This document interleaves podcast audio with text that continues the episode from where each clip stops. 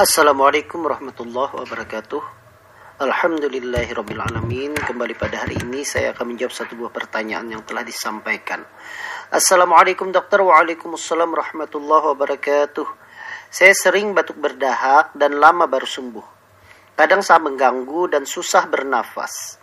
Saya sudah minum obat batuk yang beredar di pasaran tetapi tidak sembuh juga. Apakah saya terkena bronkitis dok? Apa saja gejalanya? Apa obat yang direkomendasikan untuk meredakan batuk? Mohon penjelasannya dok, untuk jawabannya saya ucapkan terima kasih dari Bapak Yuniardi. Baik Bapak Yuniardi, terima kasih banyak atas pertanyaannya.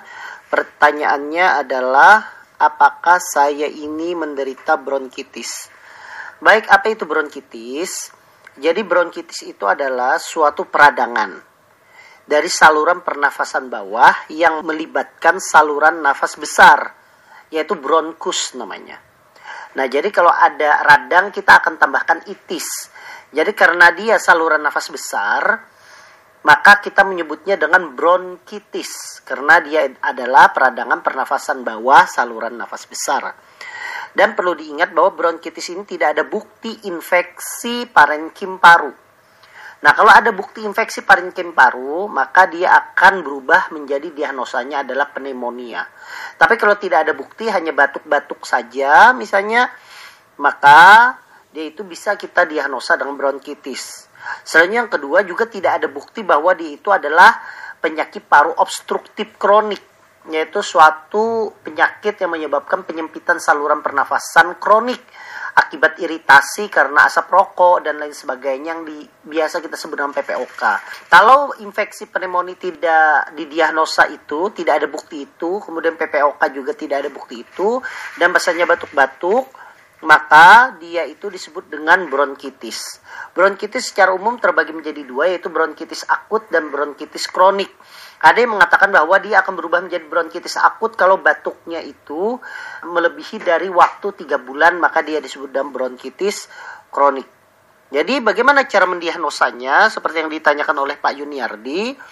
Jadi kalau seandainya kita bicara nih akut ya, karena Pak Yuniardi tidak menyebutkan berapa lama batuknya tersebut, maka untuk bronkitis akut itu mendiagnosanya adalah secara klinis.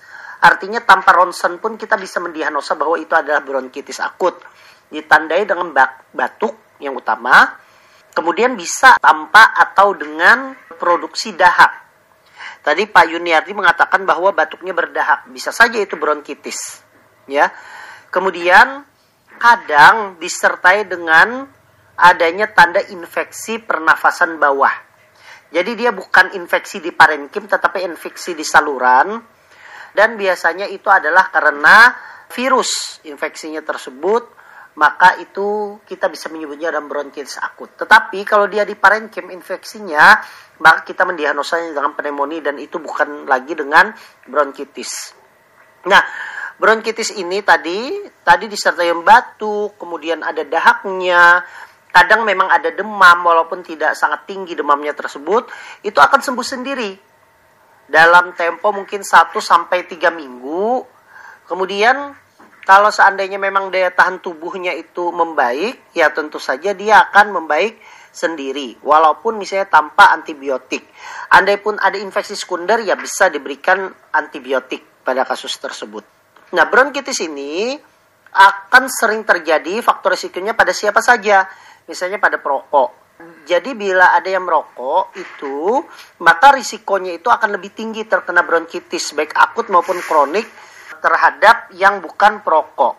Kemudian kekebalan tubuh yang melemah, misalnya dalam keadaan misalnya daya tahan tubuh yang lemah akibat misalnya habis bergadang atau habis kelelahan daya tahan tubuh turun, maka dia juga bisa terkena bronkitis.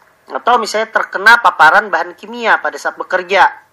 Saya seperti misalnya pada saat bekerja terkena debu akibat dari debu pabrik tekstil atau uap ataupun misalnya bahan-bahan e, debu karena biji-bijian misalnya itu juga bisa menyebabkan terjadinya bronkitis.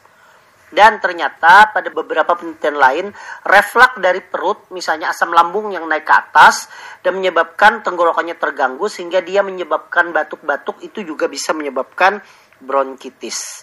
Jadi memang harus berhati-hati kalau seandainya ada batuk itu segera untuk diperiksakan ke dokter supaya kita mengetahui apakah itu bronkitis atau tidak. Kemudian bagaimana e, terapinya? Terapinya tergantung kalau seandainya terapinya itu hanya batuk kering saja, maka dokter dapat memberikan obat dengan kandungan misalnya dextromethorphan. Itu adalah kandungan obat untuk meredakan batuk di mana dia itu berfungsi untuk meredakan batuk kering. Atau kalau seandainya dia itu batuk berdahak, maka dokter bisa memberikan obat untuk untuk mengencarkan dahaknya. Misalnya ekspektoran yang berfungsi untuk merangsang sekresi saluran pernafasan untuk mengeluarkan dahak. Misalnya guaifenesin, gliseril guaiacolat, bisa seperti itu. Dan kalau memang dirasa perlu ternyata ada infeksi di saluran pernafasan dicurigai karena adanya demam, batuk yang uh, berdahak berwarna kehijauan, mungkin dokter bisa memberikan obat antibiotik yang spektrum luas untuk mengobati tersebut. Tetapi ingat antibiotik itu harus memang diberikan oleh dokter dengan pemeriksaan, tidak dengan hanya pasien yang menentukan bahwa itu perlu diberikan antibiotik atau tidak. Jadi uh, saran saya kalau berdahak seperti kasusnya Pak Yuniardi, maka uh, bisa diberikan bat, uh, obat batuk yang punya efek yaitu mengencarkan dahak dan mengeluarkan dahak. Itu nanti akan bagus sekali untuk meringankan batuk yang Bapak derita. Demikian Pak Yuniardi, semoga bermanfaat, semoga bisa menjawab pertanyaan. Semoga Pak Yuniardi batuk-batuknya segera membaik pulih dan kita semua yang ada di sini diberikan kesehatan oleh Allah Subhanahu wa taala. Wassalamualaikum warahmatullahi wabarakatuh.